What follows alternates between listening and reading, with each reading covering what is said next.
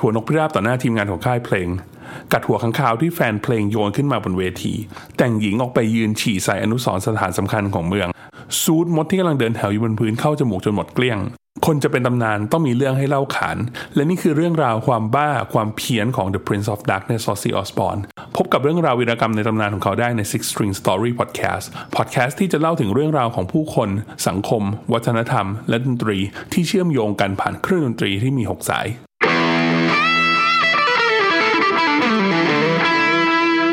วัสดีครับทุกคนผมพีนะครับ และใน Six String Story Podcast EP นี้นะครับ เราจะมาเล่าตำนานของหนึ่งในไอคอนแห่งวงการเมทัลและแน่นอนนะครับ ว่าคนเราเนี่ยจะเป็นตำนาน มันจะต้องมีเรื่องให้เล่าขานนะครับ กับตำนานของ The Prince of Darkness วันนี้เราจะมาคุยกันถึงเรื่องตำนานของ Ozzy Osbourne กันนะครับ Ozzy Osbourne เนี่ยก็เป็นหนึ่งในนักร้องที่ผมชอบมากๆเลยครับ ชอบผลงานของเขามากๆมาตั้งแต่ช่วงที่ผมเริ่มฟังเพลงฝรั่งนะครับ แล้วก็มีหลาย ๆเพลงที่ผมเอามาฝึกหัดเล่นตอนที่เล่นกีตาร์ใหม่ๆ โดยเฉพาะเพลง Crazy Train นะครับ ผมฟัง riff ครั้งแรกรู้สึกว่ามันโคตรเท่เลยนะครับ แล้วก็เลยได้ไปหาอัลบั้มของออซซี่มาฟังนะครับ อย่างในอัลบั้ม b r i z z a r d of Oz เนี่ย ก็จะมีทั้งเพลงแบบ I don't know Crazy Train เนาะ Mr. Crowley เนี่ยเท่มากๆเลยนะครับ แล้วก็เพลงในอัลบั้มถัดมาเนี่ยก็เรียกว่าเด็ดดวงมากๆเลยนะครับแล้วออซซี่เนี่ยก็จะมีมือกีตาร์คู่บารมีที่ เก่งสุดๆ ทุกคนเลยนะครับ ไล่มาตั้งแต่โทนี่อาลมีนะครับ ที่ร่วมก่อตั้งวง Black Sabbath แล้วก็เป็นจุดกำเนิดของ Heavy Metal ขึ้นมานะครับ แล้วก็พอออซซี่ออกมาทำอัลบั้มเดี่ยวเนี่ยมือกีตาร์คนแรกที่มาเล่นกับออซซี่ก็คือ Reddy Rose นะครับ คนนี้ผมก็ชอบมาก ๆ เลยนะครับ จากนั้นก็เป็นเจคอีลีนะครับ เป็นมือกีตาร์คนที่เอกลักษณ์ชัดเจนมาก ๆ นะครับ เพลง Bark at the Moon เนี่ยผมชอบมาก ๆ เลยนะครับ จากเจคอีลีเนี่ยก็มาเป็นแซกไวลด์ที่ อยู่กับออซซี่มาอย่างยาวนานนะครับ เพลงระดับตำนานมากมายอย่าง No More Tears อย่าง Miracle Man นะครับก็เป็นยุคที่ออซซี่เนี่ยมีแซกไวลด์เป็นมือกีตาร์ให้นะครับหลังจากนั้นก็มีกัสจีนะครับที่มาเล่นกับออซซี่อยู่ช่วงใหญ่ๆช่วงหนึ่งนะครับแล้วหลังๆเนี่ยก็มีแซกไวลด์กลับมาเล่นกับออซซี่บ้างแล้วนะครับคนเราเนี่ยถ้าจะเป็นระดับไอคอนของวงการได้เนี่ยนอกจากผลงานดนตรีแล้ว ผมเชื่อว่า ตัวตนเขาเนี่ยมันก็ต้องมีความถึงในระดับหนึ่งนะครับ ซึ่งในความถึงในแง่นี้มันอาจจะไม่ใช่เรื่องในแง่ดีซะทีเดียวนะครับ ก็ disclaimer ไว้หน่อยละกันนะครับ ว่าเรื่องของไลฟ์สไตล์แบบ rock star นะครับ sex drug and rock and roll เนี่ยในยุคแบบ 70 80 เนี่ยมันก็ไม่ใช่ไลฟ์สไตล์ที่ดีซะทีเดียวนะครับ เพราะว่า rock star หลาย ๆ คนก็เสียชีวิตไปจากการใช้ชีวิตแบบนี้นะครับ เพราะนั้นเรื่องของการดื่มเครื่องดื่มที่มีแอลกอฮอล์แล้วก็การใช้ยาเสพติดนะครับ ผมไม่สนับสนุนเลยนะครับและ Rockstar ในยุคใหม่ๆเนี่ยก็คลีนกันมากๆแล้วนะครับ เราจะเห็นไลฟ์สไตล์ของ Rockstar ที่เปลี่ยนไปในช่วงไม่กี่ปีมานี้ หลายๆคนก็คือเลิกเมาเลิกเล่นยาไปนานแล้วนะครับ โอเค ดื่มแอลกอฮอล์สังสรรค์อาจจะมีบ้างนะครับ แต่ก็ไม่ใช่เมาเละเทะเหมือนในยุคแบบ 70 80 นะครับ เพราะในยุคนั้นเนี่ยก็เรียกว่าเละเทะกันน่าดูเลยนะครับ โอเค มาที่วีรกรรมต่างๆที่ของออซซี่ออสบอนซึ่งผมเองก็ได้ยินเรื่องราววีรกรรมของเขามาตั้งแต่เด็กๆนะครับ แต่ว่าก็เหมือนเป็นเรื่องที่เล่าต่อๆกันมานะครับไม่ได้ไปตามหาข้อมูลจริงจังพอจะทำพอดแคสต์เรื่องนี้ผมก็เลยไปคุยข้อมูลมาให้มันจริงจังมากขึ้นนะครับแต่ว่าจากข้อมูลที่ได้เนี่ยหลายๆ คนที่อยู่ในเหตุการณ์เดียวกันเนี่ยก็อาจจะเล่าไม่ได้เหมือนกันสัทีเดียวนะครับ อาจจะเพราะว่าเรื่องมันเกิดมานานแล้วนะครับ เกิดมาในยุค 80 มันก็แบบรวมๆ40 ปีแล้วครับแล้ว คนในเหตุการณ์ส่วนใหญ่ก็เป็นไลฟ์สไตล์แบบร็อกสตาร์นะครับ ก็อาจจะเมากันบ้าง ข้อมูลเลยอาจจะไม่ตรงกันบ้างนะครับอะเดี๋ยวลองมาไล่กันดูเลยนะครับ เริ่มตั้งแต่ในช่วงต้นยุค 80 ก่อนนะครับ ในตอนนั้นเนี่ยออซซี่เพิ่งถูกไล่ออกจากวง Black Sabbath มาในปี 1979 นะครับเขาก็แบบชีวิตตกต่ำพังอยู่พักหนึ่งจนสุดท้ายก็กลับมาคืนชีพนะครับ ในการทำอัลบั้มเดี่ยวของเขา อัลบั้มแรกก็คือ Blizzard of Oz นะครับ ซึ่งอัลบั้มนี้ก็ได้ Randy Rhoads มาเล่นกีตาร์ให้ โดย Blizzard of Oz เนี่ย ออกมาเมื่อวันที่ 12 กันยายน 1980 นะครับ ที่ประเทศอังกฤษก่อนก็คือเป็นบ้านเกิดของออซซี่เองนะครับ มีหลายเพลงที่ติด UK Single Chart นะครับ แล้วจากนั้นออซซี่ก็มีแผนจะเอาอัลบั้มนี้ไปปล่อยที่อเมริกาในช่วงมีนาคม 1981 นะครับ โดยในช่วงนั้นเนี่ย Black Sabbath ก็เตรียมที่จะปล่อยอัลบั้ม Heaven and Hell ที่อเมริกาเหมือนกันนะครับ ซึ่งไอ Heaven and Hell เนี่ยก็คือเป็นอัลบั้มใหม่ของ Black Sabbath ที่ได้นักร้องคนใหม่อย่าง Ronnie James Dio เนี่ยเข้ามาร่วมวงนะครับ ทำให้สถานการณ์ในช่วงนั้นก็ค่อนข้างดราม่าเนาะแบบวงเก่ากับนักร้องใหม่กับนักร้องเก่าที่ออกไปทำอัลบั้มเดียวนะครับ ใครมันจะแบบปังกว่ากันก็น่าจะกดดันมาก ๆเลย ทำให้ทีมงานของออซี่เนี่ยซึ่งนำโดยชารอนนะครับตอนนั้นยังเป็นผู้จัดการออซี่อยู่นะ และต่อมาก็ได้เป็นภรรยาของออซี่นะครับ ก็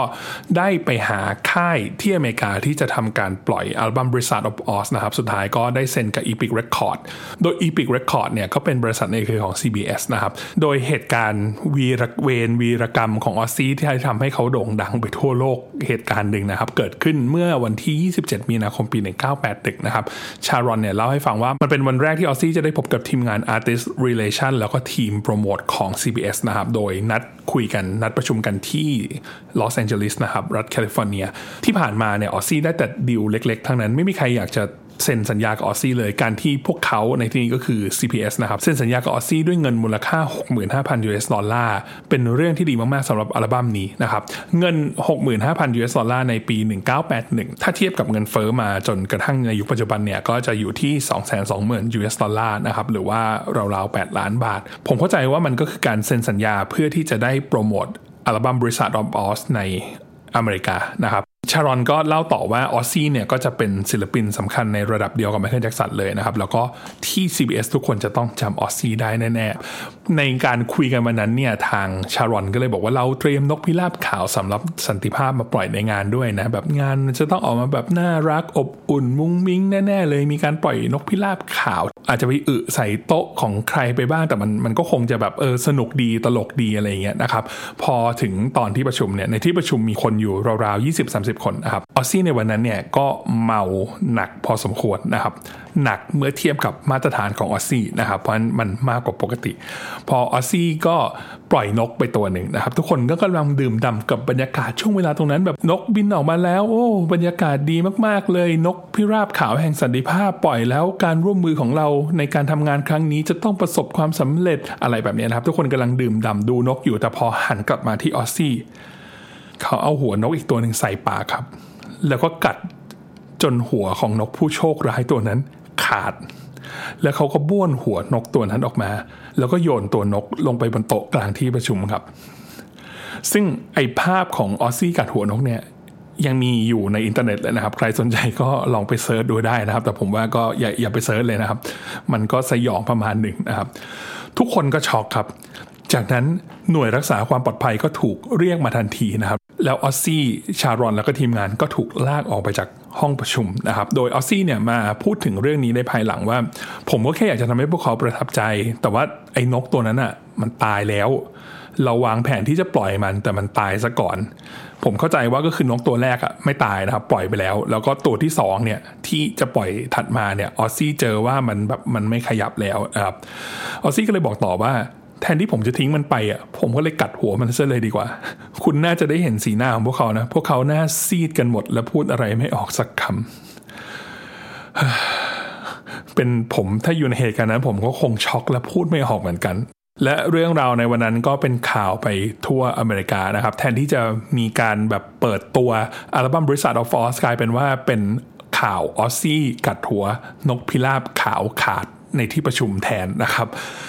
หลังจากนั้นเนี่ยอัลบั้ม Blizzard of Ozz ก็สร้างตำนานขึ้นมาตามหลังตำนานออซซี่กัดหัวนกพิราบนะครับ โดยในอัลบั้มนี้ก็ขึ้นถึงอันดับที่ 21 บน US Billboard 200 ชาร์ตเลย แน่นอนว่าพออัลบั้ม Blizzard of Ozz ประสบความสำเร็จนะครับ ก็ต้องมีทัวร์ตามมาออซี่ก็มีทัวร์ที่จะสนับสนุนอัลบั้ม Blizzard of Ozz นะครับ แล้วก็เกิดอีกเหตุการณ์หนึ่งที่เป็นตำนานเช่นเดียวกันนะครับ คือเหตุการณ์ออซี่กัดหัวค้างคาวนะครับ โดยออซี่เล่าถึงต้นเหตุของเรื่องนี้เอาไว้ในสารคดี The Nine Lives of Ozzy Osbourne ออซี่เล่าว่าผมชอบหนังเก่าๆที่ในเรื่องมักจะเอาพายคัสตาร์ดปาใส่กันนะครับผมเข้าใจว่ามันน่าจะเป็นพายแบบ เต็มเต็มก้อนนะครับ ก็แบบใหญ่แบบใหญ่กว่าฝ่ามือเราที่เราเห็นกันในร้านเนี่ยมันจะถูกหั่นมาแล้วคล้ายๆหั่นพิซซ่านะครับอันนี้ก็คงเป็นพายทั้งทั้งก้อนเลย แล้วก็ในหนังฝรั่งยุคเก่าๆเนี่ยเขาก็คงจะมีเอาไว้เนี่ยแบบปาใส่กันเหมือนที่เราเห็นในพวกหนังตลกนะครับปาใส่หน้าอะไรอย่างเงี้ยนะครับออซี่เลยบอกว่าผมได้เอาไอเดียนี้ไปใช้ในคอนเสิร์ตของผม แต่แทนที่จะปลาพายคัสตาร์ดผมปลาเนื้อสัตว์ แล้วก็ชิ้นส่วนของสัตว์ให้ผู้ชมแทน ผมคิดว่ามันฮาดีออซี่คิดว่าฮาแต่ผมก็ไม่รู้ว่าคนดูจะฮาด้วยหรือเปล่าแต่เข้าใจบริบทในยุคนั้นนะครับ มันก็คงจะแบบไม่เหมือนกับในยุคปัจจุบันเนาะเขาคงจะสนุกกันนะครับออซซี่บอกมีปาทั้งแบบลูกอัณฑะของแกะนะครับ มีงูเป็นๆหนูตาย แล้วพอออซี่เริ่มทำอะไรแบบนี้ ผมคิดว่ามันก็เลยเป็นวัฒนธรรมในคอนเสิร์ตของออซี่ไปนะครับ คือไอ้พวกวัฒนธรรมในคอนเสิร์ตเนี่ยมันก็แล้วแต่ยุคสมัยแล้วก็แล้วแต่กลุ่มของแฟนเพลงด้วยนะครับ เราอาจจะคุ้นในยุคหนึ่งที่ทุกคนจะจุดไฟแช็กขึ้นมาแล้วก็โบกในเพลงชาร์ตซึ่งฝรั่งเนี่ยส่วนใหญ่เขาใช้ไฟแช็กที่เหมือนเป็นพวกซิปโป้ครับ ซิปโป้เนี่ยจุดปุ๊บมันติดแล้วก็สามารถถือที่ตัวโดยที่ไม่ร้อนแล้วก็โบกได้เลยนะครับ แต่ไฟช็กที่เราซื้อกันตามร้านสะดวกซื้อเนี่ยมันจะต้องกดไอ้ปุ่มปล่อยแก๊สออกมา แล้วพอจุดแล้วมันมันก็ร้อนเนาะเพราะวัฒนธรรมในแต่ละที่เนี่ยมันก็จะไม่เหมือนกันนะครับฝรั่งเขาก็จะมีแบบจุดไฟแช็กแล้วก็โบกในเพลงช้าในไทยก็ทำยากหน่อยนะครับ เพราะว่าจุดแล้วมันร้อนมันมือมันพองนะครับ แล้วพอยุคสมัยเปลี่ยนไปเนี่ยก็กลายเป็นเปิดแฟลชในมือถือแล้วก็โบกกันแทนในเพลงช้าอะไรแบบนี้นะครับ ในยุคนั้นในโชว์ของออซซี่พวกแฟนคลับก็คงรู้กันแหละว่าในเมื่อออซซี่น่ะปาอะไรพวกนี้มานะเขาก็หามาปากลับไปนะครับ แล้วออซซี่ก็บอกว่าเวทีมันเละเทะไปหมดเลยนะครับออซซี่เราต่อนะครับว่ามีคนเคยปากบเป็นๆขึ้นมาบนเวทีด้วยมันเป็นกบที่ใหญ่ที่สุดที่ผมเคยเห็นเลยนะครับ แล้วก็มันขึ้นมาหงายท้องอยู่บนเวที อันนี้ถ้าเดาก็อาจจะเป็นพวกแอฟริกันบูฟ็อกนะครับหลายๆคนอาจจะเคยเห็นคลิปใน YouTube นะที่เป็นแบบกบตัวใหญ่มากๆที่กินได้ทุกอย่างกินหนูทั้งตัวอย่างได้เลยนะครับ มาที่เหตุการณ์ที่เป็นตำนานครั้งนี้นะครับ เหตุการณ์นี้เกิดขึ้นเมื่อวันที่ 20 มกราคมปี 1982 นะครับ เกือบเกือบปีหลังจากเหตุการณ์กัดนกพิราบนะครับ ระหว่างโชว์ของออซซี่ที่เมืองเดมอยนะครับที่เป็นเมืองหลวงของรัฐไอโอวานะครับ โชว์ครั้งนี้เนี่ยเกิดขึ้นที่ Des Moines Veterans Memorial Auditorium นะครับ ก็คือเป็น auditorium เพื่อระลึกถึงทหารผ่านศึกของเมืองเดมอยนะครับคอนเสิร์ตก็เละเทะเช่นเดิมนะครับออซี่เนี่ยมีปาเนื้อสดนะครับแล้วก็อะไรอีกมากมายใส่คนดู คนดูก็ปาหลาย ๆ อย่างกลับขึ้นมาบนเวทีนะครับแล้วก็มีสิ่งที่มันดูเหมือนกับจะเป็นค้างคาวเนี่ยถูกปาขึ้นมาบนเวทีด้วยนะครับออซี่เล่าถึงค่ำคืนที่เขาจะไม่มีวันลืมเอาไว้ว่า ผมคิดว่ามันเป็นตุ๊กตาคางคาว ผมเลยหยิบมันขึ้นมา เอาใส่ปาก แล้วก็กัดไปเต็มแรงอย่างเคย แล้วภาพสยองขวัญก็ปรากฏต่อผู้ชมทุกคนที่อยู่ในเหตุการณ์นะครับ เลือดทะลักออกมาจากปากออซี่มันไม่ใช่ของเล่นครับ มันคือค้างคาวเป็นๆออซี่พูดถึงเหตุการณ์นี้ในภายหลังว่า ผมคิดว่าเจ้าค้างคาวมันคงหลับอยู่มั้งเพราะว่ามันไม่ขยับเลย ผมเลยคิดว่ามันเป็นของเล่นพอผมกัดเข้าไปปุ๊บเนี่ย ผมก็รู้แล้วผมพลาดแหละเพราะว่าเลือดมันทะลักออกมาเต็มปาก และหัวมันเหมือนยังดิ้นอยู่ในปากผมได้เลย ผมรู้ว่าค้างคาวเป็นพาหะของโรคพิษสุนัขบ้า ผมเลยต้องไปฉีดวัคซีนที่โรงพยาบาล และมันไม่สนุกเลยมันเจ็บมากๆ ในคืนนั้นนะครับออซซี่ต้องไปที่ Broadlawns Medical Center นะครับเพื่อฉีดวัคซีนพิษสุนัขบ้า แล้วคุณแพมคาวเวอร์นะครับเป็นพยาบาลที่เป็นเหมือนน่าจะเป็นหัวหน้าที่อยู่ในคืนนั้นนะครับ ก็บอกว่าหลังจากออซซี่มาฉีดยาไปแล้วเนี่ย แล้วเรื่องนี้มันแพร่สะพัดออกไปนะครับ สัปดาห์หลังจากนั้นงานหลักของเธอกลายเป็นรับโทรศัพท์จากทั้งอังกฤษจากแคนาดา แล้วก็ทั่วทั้งอเมริกา ที่อยากจะรู้ว่า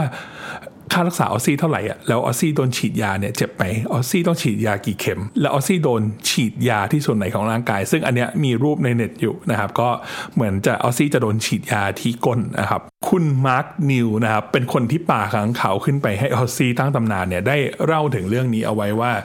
ผมปาค้างคาวเนี่ยขึ้นไปบนเวทีมันไปตกอยู่แถวแถวรูดี้ซาร์โซซึ่งเป็นมือเบสของวงนะครับค้างคาวเนี่ยเป็นหล่นอยู่แถวแถวแอมป์ของเขารูดี้ก็เหลือบไปมองอยู่สองสามทีนะครับแต่รูดี้ก็ไม่ได้ทำอะไรเพราะเขาต้องเล่นดนตรีเนาะจากนั้นออซซี่ก็เดินมานะครับแล้วก็หยิบค้างคาวขึ้นมาและเรื่องราวจากนั้นก็คือประวัติศาสตร์นะครับ คือออซซี่เนี่ยอาจจะ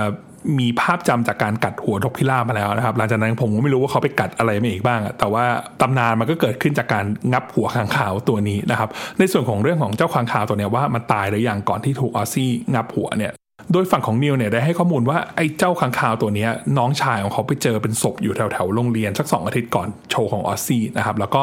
เคลลี่ซึ่งเป็นเพื่อนของนิวก็เลยแนะนำว่าเออเอาศพค้างคาวไปใส่ช่องฟรีซไว้ก่อน แล้วเราจะได้เอาไปปาขึ้นเวทีในโชว์ของออซซี่ใน 2 อาทิตย์ข้างหน้า พอเรื่องนี้มันดังขึ้นมาในทั้งนิวและเคลลี่ก็เลยเดือดร้อนประมาณนึงนะว่าแบบเอ้ยทำร้ายสัตว์หรือเปล่าอะไรเงี้ยแต่เขาก็ยืนยันว่า ค้างคาวมันตายแล้วจริงๆ แต่ฝั่งออซซี่เนี่ยก็บอกว่าเขากัดไปแล้วมันยังดิ้นได้อยู่ในปากเลยนะครับ ซึ่งใน YouTube เนี่ยก็มีคลิปที่เคลลี่กับนิวออกมาพูดถึงเรื่องนี้เหมือนกันนะครับและเมื่อไม่กี่ปีที่ผ่านมาเนี่ยออซซี่ก็ได้ไปให้สัมภาษณ์นะครับและพิธีกรก็ได้ถามออซซี่ว่าคำถามอะไรที่เขาเกลียดที่สุดเวลาโดนคนถามออซซี่บอกว่าคำถามนั้นก็คือค้างคาวมีรสชาติเป็นยังไง แล้วก็จะมีคลิปจากน่าจะตอนสมัยออซี่ยังหนุ่มๆอยู่นะครับที่ตอบว่าแบบมันเค็มมากมันคือรสชาติของเกลือ ส่วนรสชาติอื่นๆนั้นนะผมพูดออกอากาศไม่ได้หรอกออซี่บอกต่อนะครับว่าพอเรื่องราวนี้มันแพร่ออกไปเวลาผมไปกินอาหารตามร้านอาหารต่างๆ ผู้คนก็ที่อยู่ในร้านเนี่ยจะซุบซิบกันว่าเฮ้ยออซี่นี่นะเฮ้ยเขากำลังกินเป็ดอะเขาจะกัดหัวเป็ดด้วยไหมอะไรแบบนี้นะครับ แล้วผมไปเจออีกหนึ่งบทสัมภาษณ์นะครับที่พิธีกรถามออซซี่เหมือนคุยกันเล่นๆว่าแบบคุณมีสัตว์เลี้ยงด้วยไหม ออซซี่ตอบว่าผมเคยมีนะ เพียบเลย พิธีกรถามต่อนะครับ ว่าคุณมีสัตว์เลี้ยงอาทิตย์ละกี่ตัว พิธีกรก็คงแซวนะครับ ว่าแบบเหมือนเออ อาทิตย์อาทิตย์หนึ่งอะกัดหัวสัตว์ตายไปกี่ตัวอะไรอย่างเงี้ยนะครับออซี่ก็ตอบไปว่าแบบมีหลายตัวอยู่นะ ผมเคยมีลาด้วย แต่พอผมพยายามจะเอาหัวมันใส่ปากอะมันไม่สำเร็จนะ มันยากมากเลย เราก็จะเห็นว่าออซี่เนี่ยสามารถรับมือกับสื่อได้ดีมากๆ คือเรื่องวีรกรรมของเขาเนี่ยผมว่ามันมันแย่มันไม่ดีหรอกแต่มันก็มันก็เป็นตำนานเนาะแบบชีวิตในยุคนั้นร็อกสตาร์ในยุคนั้นนะครับแต่ว่าเมื่อมันมีเหตุการณ์อะไรก็ตามเกิดขึ้นแล้วเนี่ยออซี่ก็สามารถที่จะรับมือกับสื่อได้ดีมากๆเลยนะครับแต่ถ้าเรื่องราวพวกนี้มันมาเกิดขึ้นในยุคปัจจุบันเนี่ยผมว่าทัวลงเละแน่ๆนะครับมันเป็นเรื่องของยุคสมัยด้วยเนาะก็ฟังกันเอาไว้เป็นตำนานนะครับ และสุดท้ายนะครับค้างคาวเนี่ยก็กลายมาเป็นหนึ่งในสัญลักษณ์ของออซซี่คู่กับไม้กางเขนอะไรอย่างเงี้ยนะครับเขาทำตุ๊กตาค้างคาวออกมาขายด้วยนะครับ ซึ่งความเจ๋งคือไอ้ตุ๊กตาค้างคาวที่ออซซี่ทำขายเนี่ยหัวมันหลุดออกมาได้ด้วยทำข้อมูลจบ ผมไปกดสั่งเรียบร้อยแล้วมันอยากได้มากเลยนะครับ คือในเว็บของออซี่มีขายนะครับ นอกจากนั้นก็ช่วงที่พวก NFT ดังนะครับ ก็จะมี Crypto b a t ซึ่งออซี่ทำมาเป็น NFT ด้วยนะครับ จากเหตุการณ์ของค้างข่าวที่เกิดขึ้นในเดือนมกราคม 1982 นะครับ 1 เดือนถัดมา 19 กุมภาพันธ์ 1982ออซี่ก็ได้ขึ้นพาดหัวข่าวอีกครั้งหนึ่งนะครับ รอบนี้เป็นที่เมืองซานอันโตนิโอรัฐเท็กซัสนะครับออซี่เนี่ยพอมาถึงเมืองก็คงมีการซาวชงซาวเช็คอะไรแบบนี้นะครับแล้วก็จะเล่นโชว์ในวันรุ่งขึ้น ทุกคืนเนี่ยออซซี่ก็จะออกไปท่องราตรีไปปาร์ตี้ like a rock star นะครับ และชารอนเนี่ยซึ่งเป็นผู้จัดการตอนนั้นจะเป็นผู้จัดการยังไม่ได้เป็นภรรยานะครับ ก็คงแบบเอือมระอา แล้วไม่รู้จะทำยังไงอะชารอนก็เลยเอาชุดออซซี่ไปซ่อนนะครับเพราะไม่อยากให้เขาไปปาร์ตี้ แต่มันไม่สำเร็จครับไอ้เรื่องแค่นี้หยุดคนอย่างออซซี่ไม่ได้ออซซี่เลยไปเอาชุดของชารอนมาใส่นะครับชุดผู้หญิงนี่แหละใส่เพื่อออกไปปาร์ตี้ พอออกไปปาร์ตี้ก็ดื่มไม่ยั้งนะครับ เมาได้ที่แน่นอนพอเราดื่มไปเยอะเราก็ต้องแบบปลดปล่อยน้ำออกไปบ้างนะครับออซี่ปวดฉี่ครับและแทนที่จะแบบเดินหาห้องนงห้องน้ำอะไรเงี้ยไม่ครับออซี่ก็จัดการฉี่มันตรงนั้นนั่นแหละครับ โดยที่ไม่รู้เลยว่าที่ที่เขายืนฉี่ใส่อยู่อะมันคืออนุสรณ์สถานอาลาโมนะครับ อนุสรณ์สถานอาลาโมเนี่ยถูกสร้างขึ้นมาเพื่อรำลึกถึงผู้วายชนม์จากเหตุการณ์ปฏิวัติเท็กซัสนะครับ คือในประมาณแบบปี 1800 กว่าเนี่ยเท็กซัสเคยเป็นส่วนหนึ่งของเม็กซิโกนะครับ แต่ว่าด้วยความที่เท็กซัสเนี่ยอยู่ใกล้อเมริกามากกว่า คนอเมริกาเลยเข้ามาอยู่ที่เท็กซัสเยอะขึ้นเรื่อยๆ จนเยอะกว่าเม็กซิโกด้วยซ้ำนะครับทำให้รัฐบาลเม็กซิโกเขาเริ่มแบบ ไม่ค่อยพอใจแล้วไม่ค่อยไว้วางใจกับเหตุการณ์ที่เกิดขึ้นเท่าไหร่นะครับรัฐบาลเม็กซิโกก็เลยออกนโยบายต่างๆนะครับเพื่อบีบคนอเมริกาที่มาอยู่ในเท็กซัสนะครับ ทั้งขึ้นภาษีนำเข้าจากอเมริกา บังคับให้คนเรียนภาษาสเปน แล้วก็บังคับให้เปลี่ยนนิกายศาสนาที่นับถือนะครับ จากคนอเมริกาที่นับถือคริสต์ที่เป็นโปรเตสแตนต์เนี่ยมาเป็นนับถือคริสต์โรมันคาทอลิกนะครับตามเม็กซิโกก็เลยทำให้คนอเมริกาไม่พอใจ แล้วเหตุการณ์ทั้งหลายพวกนี้เนี่ยก็เป็นจุด ที่ทำให้เกิดสงครามขึ้นมาระหว่างเม็กซิโกกับคนในเท็กซัสนะครับ สงครามตรงนั้นเนี่ยมีสมรภูมิหลักอยู่ที่อาลาโมนะครับ และสงครามตรงนี้ก็เป็นจุดที่ทำให้เกิดการปฏิวัติเท็กซัสขึ้นมาในปี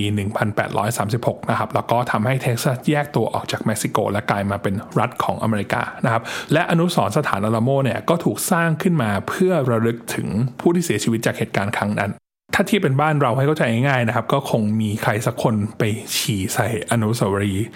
ชัยสมรภูมิอะไรแบบเนี้ยแถมให้คนที่มายืนฉี่ตรงนั้นเนี่ยใส่ชุดผู้หญิงด้วยนะครับ เหตุการณ์ครั้งนี้ก็ทำให้ออซซี่ถูกตำรวจของซานอันโตนิโอเท็กซัสเนี่ยจับไปนะครับ แล้วก็ตลอดบ่ายวันนั้นเขาก็ต้องเข้าไปอยู่ในคุกนะครับ สุดท้ายเขาโดนปรับเป็นเงิน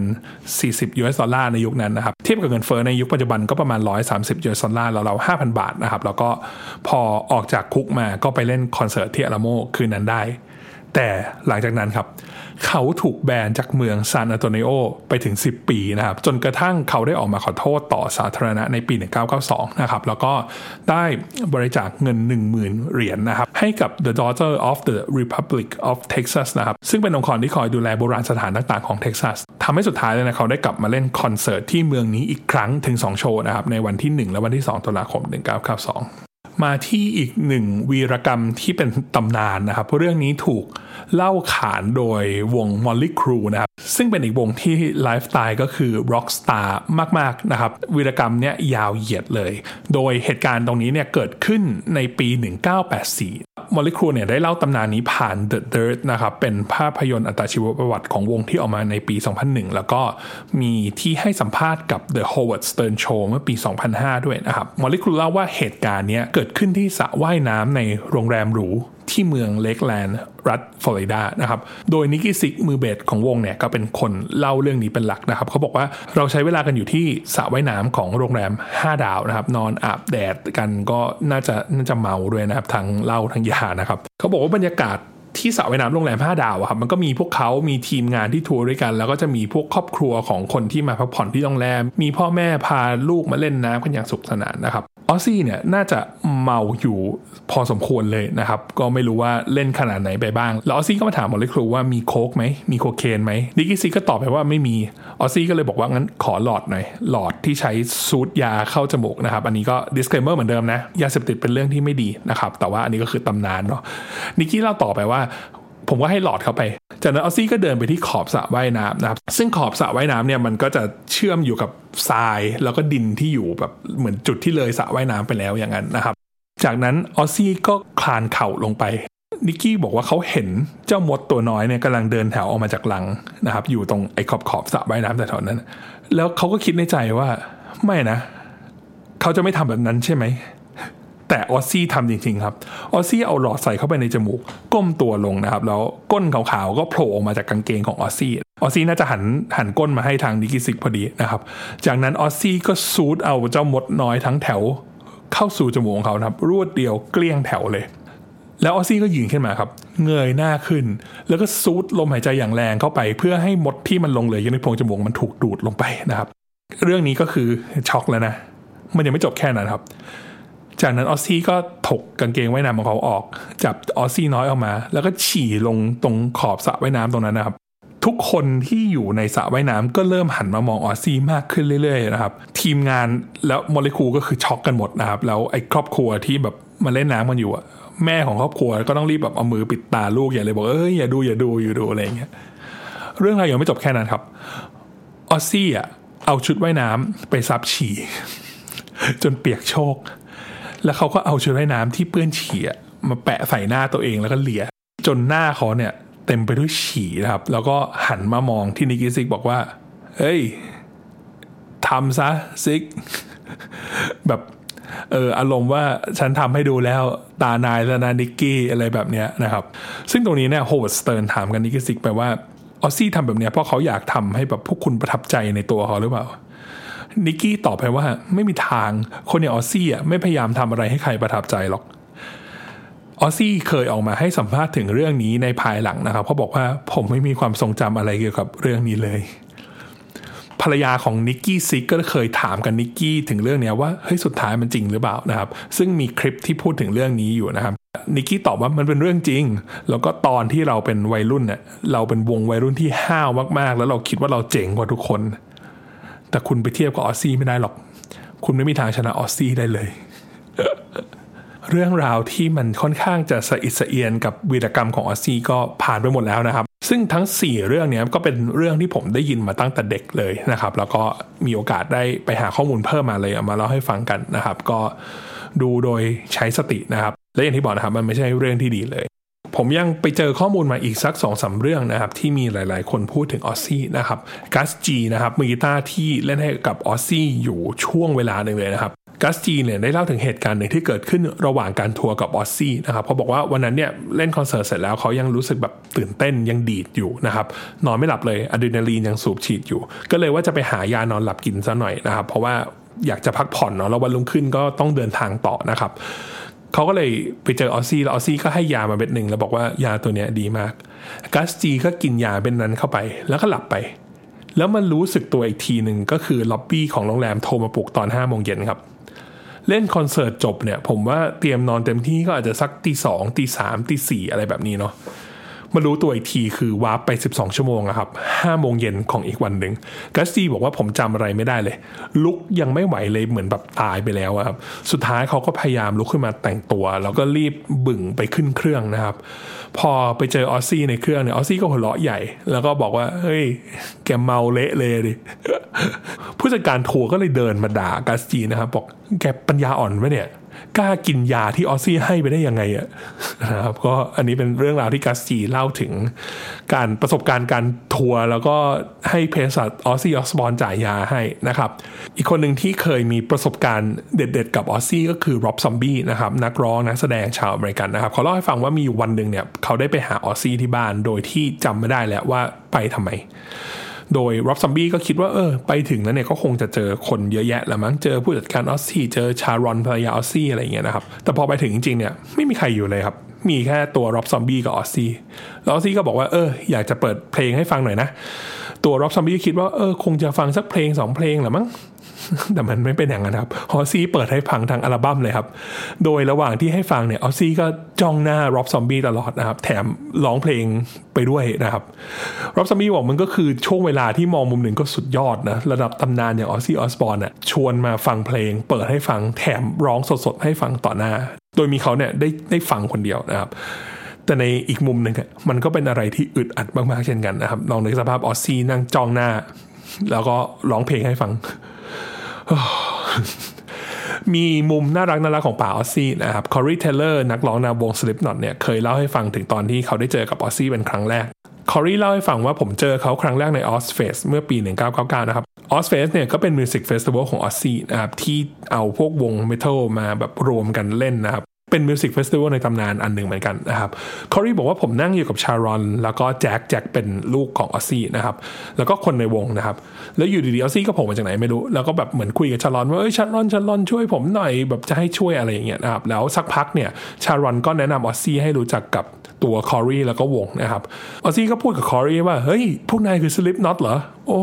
เจ๋งเลยอะฉันอยากเป็น number สิบมากๆเลย แล้วเขาก็กอด ตัวคอรีแน่นมากๆนะครับ ซึ่งคอรีเนี่ยประทับใจมากเขาบอกว่าวันนั้นเนี่ยเหมือนได้เข้าพิธีล้างบาป แล้วก็ได้รับการแต่งตั้งเป็นอัศวินในวันเดียวกันเลยนะครับและนี่ก็เป็นมุมน่ารักน่ารักของป๋าออซซี่ใน EP นี้ก็น่าจะประมาณนี้นะครับ กับเรื่องราววีรเวร วีรกรรมตำนานของออซซี่ออสบอร์นนะครับย้ำอีกครั้งนะครับ ผมไม่สนับสนุนทั้งเรื่องของการดื่มจนเมา แล้วก็การใช้ยาเสพติดนะครับ รวมถึงการใช้ไลฟ์สไตล์แบบร็อกสตาร์ด้วยนะครับ ร็อกสตาร์ในยุคนั้นที่ใช้ชีวิตแบบนี้ก็มีหลาย ๆ คนที่เสียชีวิตนะครับ หลาย ๆ คนที่บาดเจ็บพิการ และผลของการใช้ชีวิตแบบนั้นเนี่ยมันก็ลดศักยภาพในการใช้ชีวิตรวมถึงการเล่นดนตรีสร้างดนตรี ลองจินตนาการดูว่าถ้ายาเสพติดเนี่ยมันไม่ได้พรากนักดนตรี นักร้องเก่ง ๆ ไปจากพวกเราเนี่ยมันจะมีงานดี ๆ อีกมากมายแค่ไหนที่พวกเราได้ฟังกัน และร็อกสตาร์ยุคใหม่เนี่ยก็ clean กันหมดแล้วนะครับ หลายๆ คนนี่แบบมีไลฟ์สไตล์ที่น่ารักมากๆ เราจะเห็นภาพของเดฟโกรลจาก Foo Fighter เนี่ยที่แบบมีภาพของการแบบเออเล่นกีตาร์กับลูกสาวอะไรแบบเนี้ยนะครับ แล้วก็พาแม่ไปทัวร์ด้วยเออมีดื่มเบียร์บ้างอะไรอย่างเงี้ยพอแค่แบบ enjoy กับบรรยากาศนะครับ ดื่มเพื่อสังสรรค์เราไม่ได้ดื่มเพื่อให้เมาเลยนะครับ มันก็เป็นภาพลักษณ์ที่ผมมองว่า ทำให้วงการดนตรีโดยเฉพาะดนตรีร็อกเนี่ยมันดูดีขึ้นเรื่อยๆ และได้รับการยอมรับจากสังคมในวงกว้างขึ้นเรื่อยๆนะครับและนี่ก็เป็นเรื่องราวใน EP นี้ของ Six String Story Podcast นะครับใครอยากฟังเรื่องอะไรก็คอมเมนต์บอกกันไว้หน่อยนะครับถ้ามีข้อมูลมาพอเดี๋ยวผมจะเอามาเล่าให้ฟังนะครับและเจอกันใหม่ EP หน้าครับ